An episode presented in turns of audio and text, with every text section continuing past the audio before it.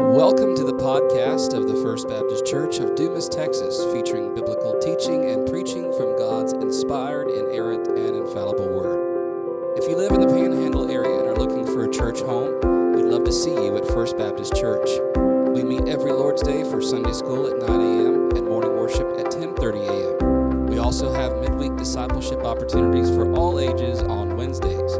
For more information, visit us at fbcdumastx.com. Fbcdumastx.com. You can also find us on Facebook and Instagram. Now open your Bible as we explore God's Word together. Open your Bibles this morning to Isaiah chapter 11. Isaiah chapter 11.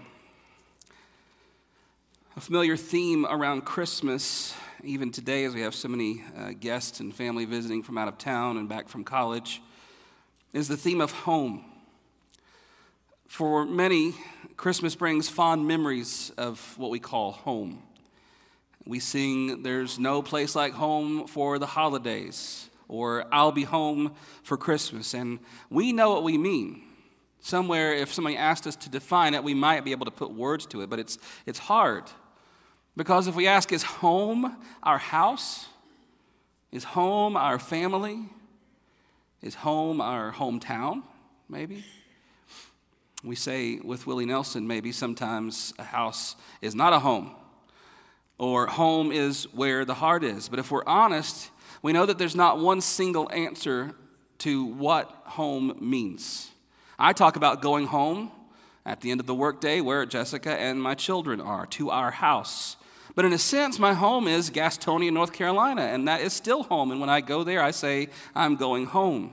And you would probably say the same for your houses, your families, your hometowns. It's just a complicated theme, isn't it? What is home?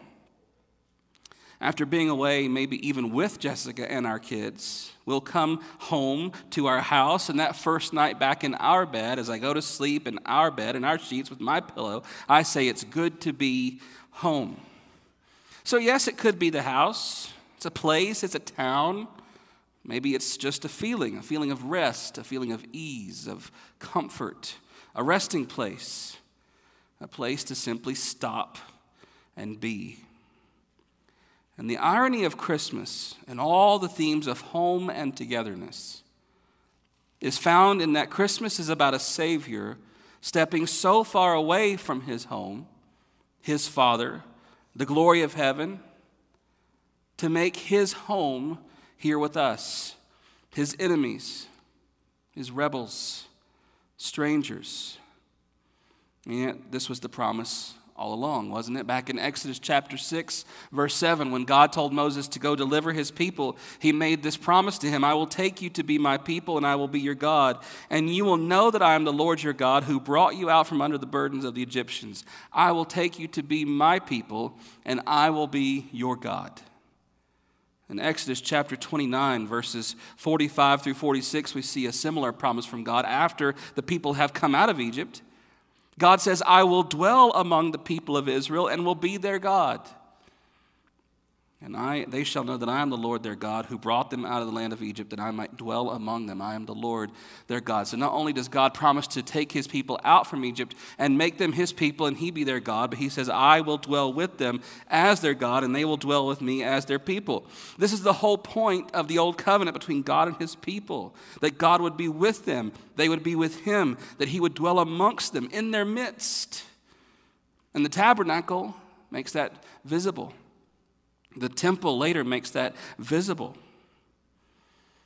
But by the time we get to the prophet Isaiah, the people have squandered these privileges. All those things that Paul mentions in Romans 9 the worship, the covenants, the patriarchs they squandered them.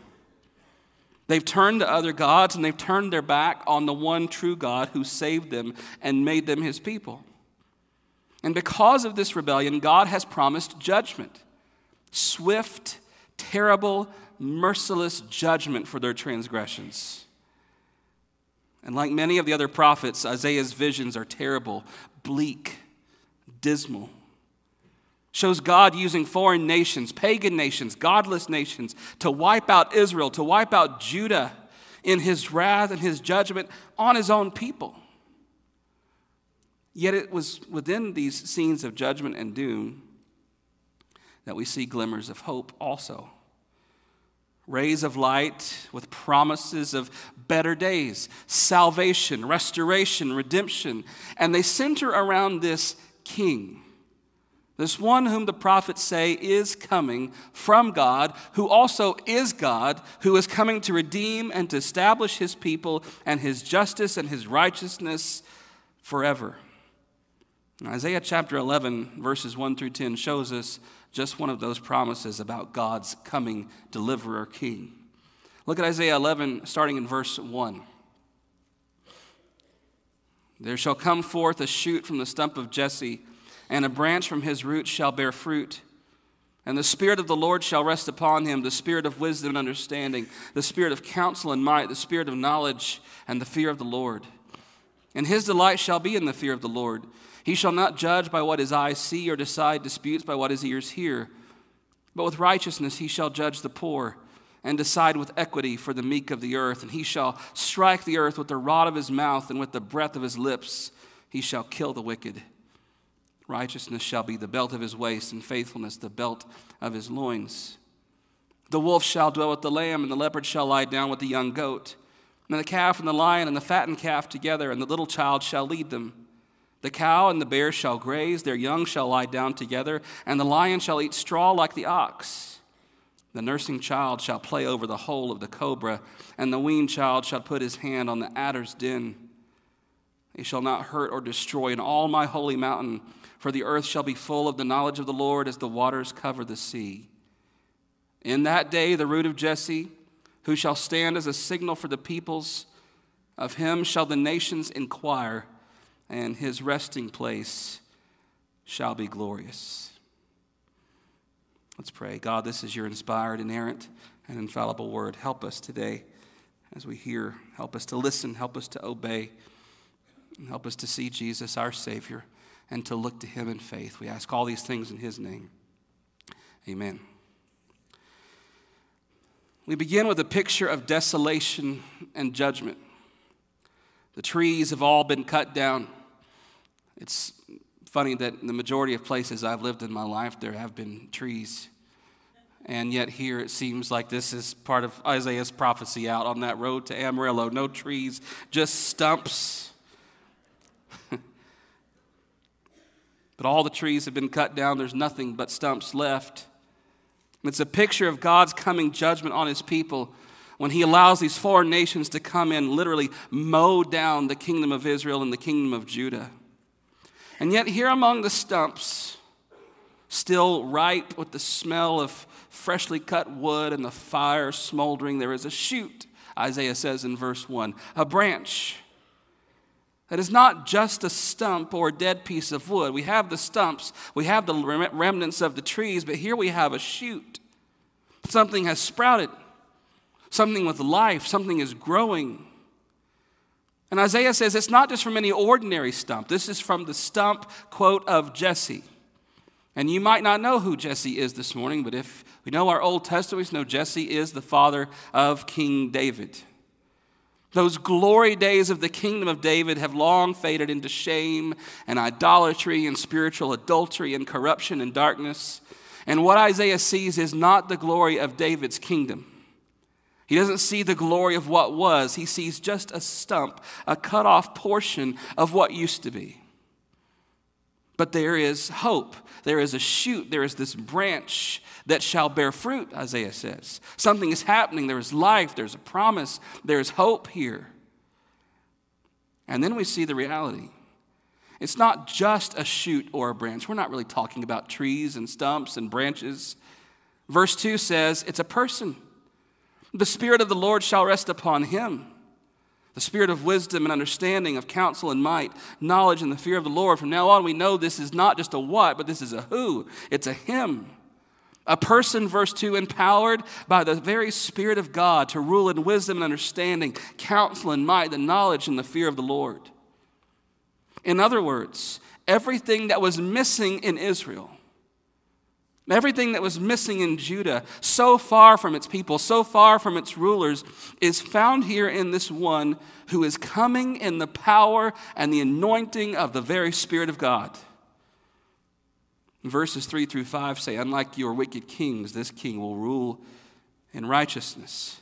He will judge with equity. Look at verse 3. His delight shall be in the fear of the Lord. He shall not judge by what his eyes see or decide disputes by what his ears hear. But with righteousness he shall judge the poor, and decide with equity for the meek of the earth. He shall strike the earth with the rod of his mouth, and with the breath of his lips he shall kill the wicked. Righteousness shall be the belt of his waist, and faithfulness the belt of his loins. Verse 6 through 9 tells us he will usher in a new creation. Look there, beginning in verse 6. The wolf shall dwell with the lamb, the leopard shall lie down with the goat. We see the calf and the lion eating together, the child leading them. Verse 7 The cow and the bear graze, their young shall lie down together. The lion the, uh, eats straw like the ox. Verse 8 Children play over the dens of cobras and snakes. In verse 9, we have this promise they shall not hurt or destroy in all my holy mountain, for the earth shall be full of the knowledge of the Lord as the waters cover the seas. All things through this one coming in the Spirit of the Lord will be redeemed, restored, and returned to their former glory. Not just these stumps of Israel and Judah, but the whole of creation, Paul says in Romans 8, groaning under the curse of sin and the fall, now all gloriously made new by the coming of this one the Redeemer, the Savior, the King, who will be the center of it all. Look at verse 10. In that day, the shoot, the root of Jesse, who shall stand as a signal for the peoples, of him shall the nations inquire, and his resting place shall be glorious. Whoever this coming king and redeemer is, will be a signal for the peoples, a signal for the nations, a signal even for the Gentiles. People from every race, people from every tribe and tongue will be made new as part of this new creation in Him. And verse 10 says, His resting place shall be glorious. This picture is that of a coming king coming into a conquered territory to establish his throne coming into a place that he has just conquered to establish this place of rest, his new home. And Isaiah says when he comes, that place of his rest, that place where he establishes his throne, his home, shall be glorious. Now, of course, this is Christmas. And we, on this side of the new covenant, on this side of the cross, we know that this promise is about the coming of the Lord Jesus. We know Jesus is the son of David, born in the city of David, born to descendants of David. And we know the promise that was made to Mary, don't we? In Luke chapter 1, verses 30 through 33, the angel says, Mary, you have found favor with God, and behold, you will conceive in your womb and bear a son, and you shall call his name Jesus. And he will be great, and he will be called the Son of the Most High. And the Lord God will give to him the throne of his father David, and he will reign over the house of Jacob forever, and of his kingdom there will be no end. We know this Christmas as Christians, as believers, it's Jesus. The glory of God, not constrained to a tabernacle, not contained in a temple but God's very glory made flesh. John 1, verse 14. The Word became flesh and dwelt among us, literally tabernacled among us. And God says through his apostle John, here's the promise. This is what I said I will dwell with these people. And he comes in the man Jesus as Emmanuel, God with us. And he comes to usher in a new creation to rule it with righteousness and justice. We have to look at the Lord Jesus and ask the question, though, is that last part of verse 10 true? His resting place shall be glorious. You know the Christmas story. There is no room in the inn. There were more, no more guest rooms in Bethlehem when Mary and Joseph came that day. Certainly, there were no thrones or royal courts to receive him, and the only other king nearby was one that wanted to kill him. The only place for the Lord Jesus is a place where animals are kept, where there is only hay, there is only a manger, a feeding trough, no crib for a bed. How can the prophet say his resting place shall be glorious? Because for all the hay and the animals and all that comes with the animals and all the lowliness of it all, the manger is glorious. Not for anything about the manger itself, but for what the manger holds, for who the manger holds. Because in these brief moments, this manger is a throne. This feeding trough of hay for the sheep holds the Lamb of God, who is the bread of life given for the world. The manger is a glorious resting place because it is in that moment that the very creator of the universe makes his home there. But there is another resting place, another signal, Isaiah says, that looms over this scene, and that is the shadow of the cross, a device of torture and execution, a place of shame and pain and suffering and death Far worse than even the manger is this cursed tree. And how can we look at that and say with Isaiah, his resting place shall be glorious? Because as the Savior hangs there in pain and indescribable torment, even that place is a throne. Not because there's anything at all beautiful about crosses, but there's something unimaginably beautiful and glorious about the Savior on the cross. Because there in the pain, amidst all the blood and all the ugliness, is the Son of God, broken and torn for you and for me. This cross becomes a throne for the Son of God, a throne that's also an altar for the Lamb of God.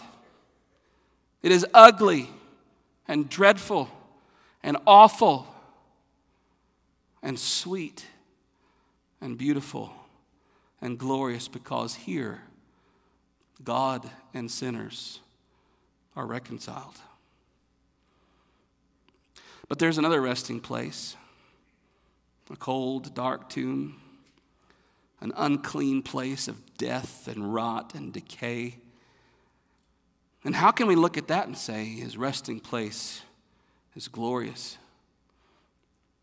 Because it is in that cold, dank darkness of the tomb that our sin, your sin, and my sin is laid to rest with the Savior. Buried, never to be remembered again. This resting place is glorious because the Savior, whose resting place was a manger, whose throne and altar was a cross, now finds rest from all his work here. It is glorious because three days later, into the cold, dead darkness of that tomb. The breath of life comes once more as Jesus rises triumphantly and victoriously and eternally over death and sin and hell. The work of the new creation done, and the dawn of the new creation rising with the rising of the sun on that first day of the week. That King, the baby in the manger, our Lord upon the cross, our buried and resurrected God and Savior, ascends now to his Father's right hand, to his heavenly throne of power and glory. Satan, death, and hell are bound and thrown down at his feet. And he rises there to the throne of God to pray and to intercede for me and for you in this heavenly holy of holies. And that resting place is glorious.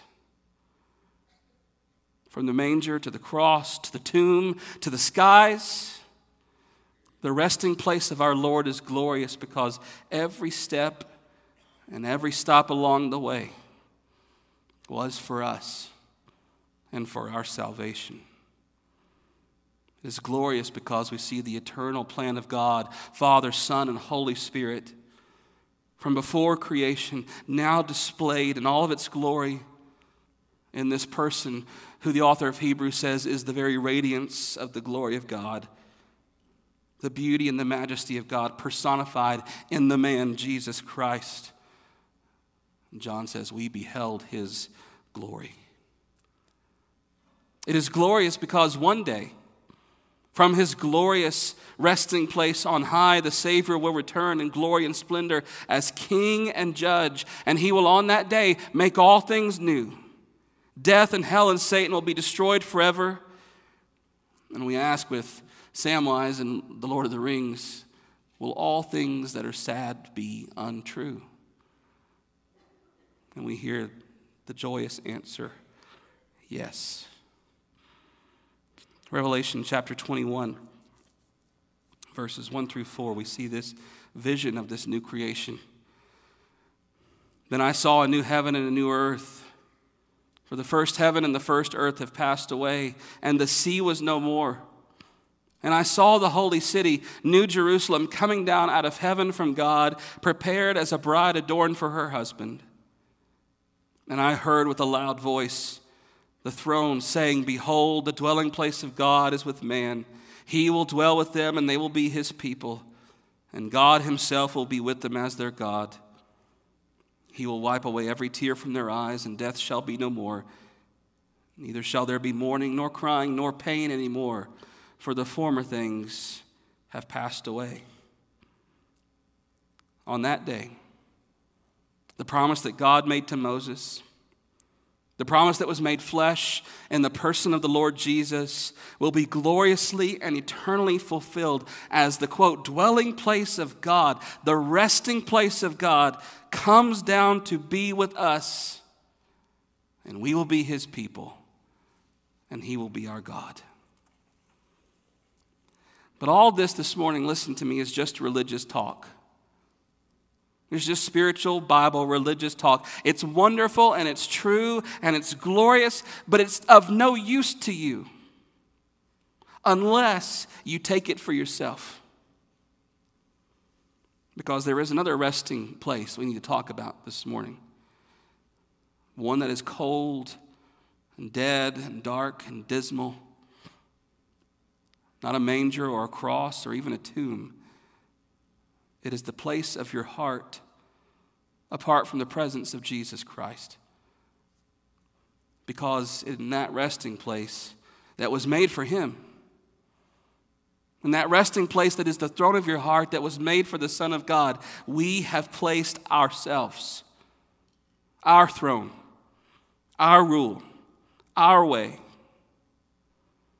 But the glorious reality of Christmas is that this God who made his throne, a resting place in a manger, a cross, and a tomb, who now rules as the resurrected Lord and King from his glorious resting place in heaven. Listen, he wants to live within you. He wants to dwell within you. By his Holy Spirit to take up residence within you. And Jesus says in John 14, 23, if anyone loves me, if anyone says he loves me, he'll keep my word, and my Father will love him. Listen to this, and we will come to him and make our home with him. You hear what Jesus says? If you, sinner, if you, unbeliever, if any person will come to Jesus in faith and repentance, and in faith, receive justification from Him, and then live for Him, Jesus makes this promise I and the Father will come to Him and dwell with Him. And so the question for you here this morning is Is Jesus upon the resting place of your heart? Does He occupy that throne this morning, or is there something else there? Is there unbelief, sin? Your priorities, your schedule? Are things out of sorts and you've made an idol in the place of God? Is Jesus on the throne of your heart this morning, or are you? The beautiful news of Christmas is that this God, whose dwelling place is in the heavens, has come down to us and come down with us in the person of Jesus Christ and he will yet come to dwell in you through faith in Jesus. Even better, on that day, when he comes to make his final resting place here in a new heaven and a new earth in the new Jerusalem, when he comes here, you can be there too. And you can know the wonder and the beauty of that salvation for yourself. May this be our prayer this Christmas as believers who know this for ourselves. Maybe as unbelievers this morning coming to faith for the first time. May this be your prayer. Oh, come to my heart, Lord Jesus. There is room in my heart for thee. From the halls of heaven to a manger, to a cross, to a tomb, to the skies, where meek souls will receive him still, the dear Christ enters in. And that resting place is glorious. This is truly the home of Christmas today. And praise God, it will be the home of Christmas forever. Our Lord and our Savior, we thank you for the gift of the gospel. That in the Lord Jesus Christ, we have a promise that in all the darkness and all the confusion and all the lostness of our world, we are at home in you. And through faith in Christ, you've made a home with us. So, God, remind us of the goodness of that news this Christmas and every day.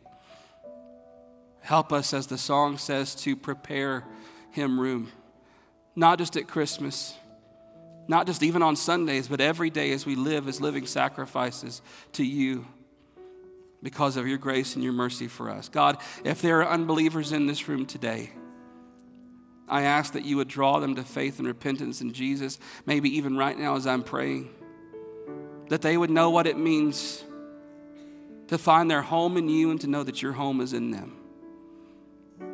And God, for us believers, help us this season to dedicate ourselves afresh to living for Jesus by the power of His Holy Spirit, day in and day out, loving you, loving your people, serving your people.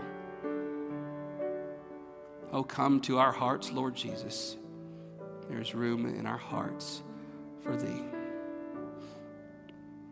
We ask these things in the name of Jesus. Amen. Thanks for listening. For more information about what it means to follow Jesus as Lord, you can email us at fbcdumas at hotmail.com. It's fbcdumas at hotmail.com. You can also reach us by phone at 806 935 5604. We'll see you next time.